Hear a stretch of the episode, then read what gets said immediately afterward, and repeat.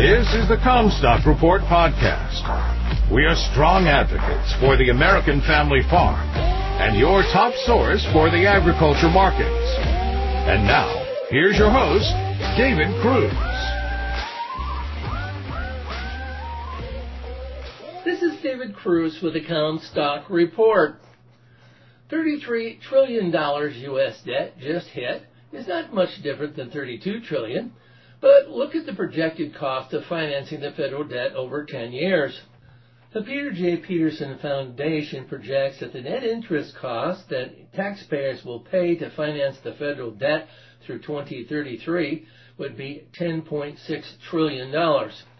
The growth in interest costs represents a significant challenge in the long term. According to the CBO's projections, interest payments would total around 71 trillion over the next 30 years and would take up 35% of all federal revenues by 2053. Interest costs would also become the largest program over the next few decades, surpassing defense spending in 2029, Medicare in 2046, and Social Security in 2051. So we just borrow more from China and Japan. China and Japan have long led the world in financing U.S. Treasury debt with their share of outstanding marketable securities peaking at 25.4% of the total in June 2007. It was difficult to see where this was a great investment for them, but holding dollars offered them stability in trade that was based upon U.S. dollars. Something happened to their appetite for U.S. treasuries as they have been divesting holdings at a pretty aggressive rate, even as U.S. interest rates have climbed. This is in part because U.S. rates have climbed. They have not been selling their U.S. treasuries outright, but are not reinvesting when they mature. The U.S. Treasury has to get cash from somewhere to finance the federal debt, so it is not surprising that the U.S. interest rates have climbed. The loss of what has been a stable and dependable Chinese and Japanese investment in U.S. Treasuries has to have some impact on the Treasury market. This also factors into inflation, as they have been allowing their Treasury holdings to mature while the number of outstanding U.S. Treasuries grows with our deficit. Therefore, the percentage of U.S. Treasuries held by China and Japan together has shrunk to 7.8% of the total last June. According to Reuters, of the 25 trillion in outstanding treasuries at the time, Japan still holds 1.11 trillion, China 835 million, while the Fed held 5 trillion dollars worth. The Fed is printing 20% of the U.S. debt, so is essentially paying itself the higher interest rate. One might ask why that China and Japan are divesting their U.S. securities. Why now? Did something change with us, or did something change in their respective economies to spur this reversal? Specifically, the surging Chinese economic growth rate is significantly decelerating.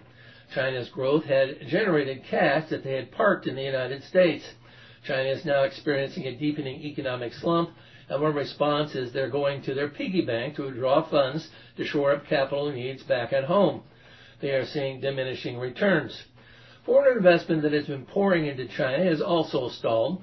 Business sentiment toward Chinese growth has imploded as China has been tightening its policy environment for foreign companies and countries. They need money and so are withdrawing from their accounts here. Exchange rates are also part of this story.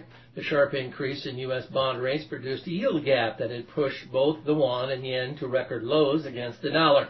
Reuters speculates that Beijing and or Tokyo could further divest their U.S. bond holdings in order to shore up their weak currencies. Beijing has asked its banks to stagger their dollar purchases to reduce the pressure on their yuan market, which fell to a 16-year low recently before China's central bank intervened. Typically, the U.S. has complained over Chinese currency manipulation, where yuan weakness artificially makes their goods cheaper and ours more expensive. That's how they generated their massive trade surplus with the United States.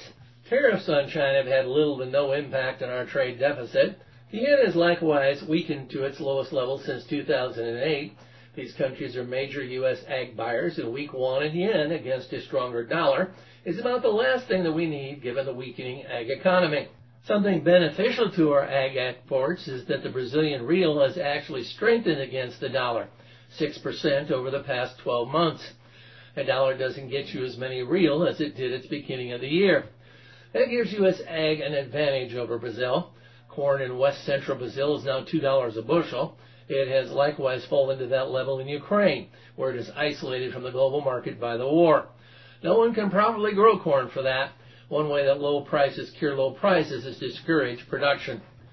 You've been listening to the Commstock Report. For more information on marketing opportunities, contact us at Commstock.com or call 712-227-1110. For a more complete version of the Commstock Report with hedging strategies and trade recommendations, subscribe on our website at Commstock.com or reach out to one of our risk management specialists about how we can help you protect your profits. Futures trading involves risk. The risk of loss in trading futures and or options is substantial, and each investor and or trader must consider whether this is a suitable investment. Past performance is not indicative of future results.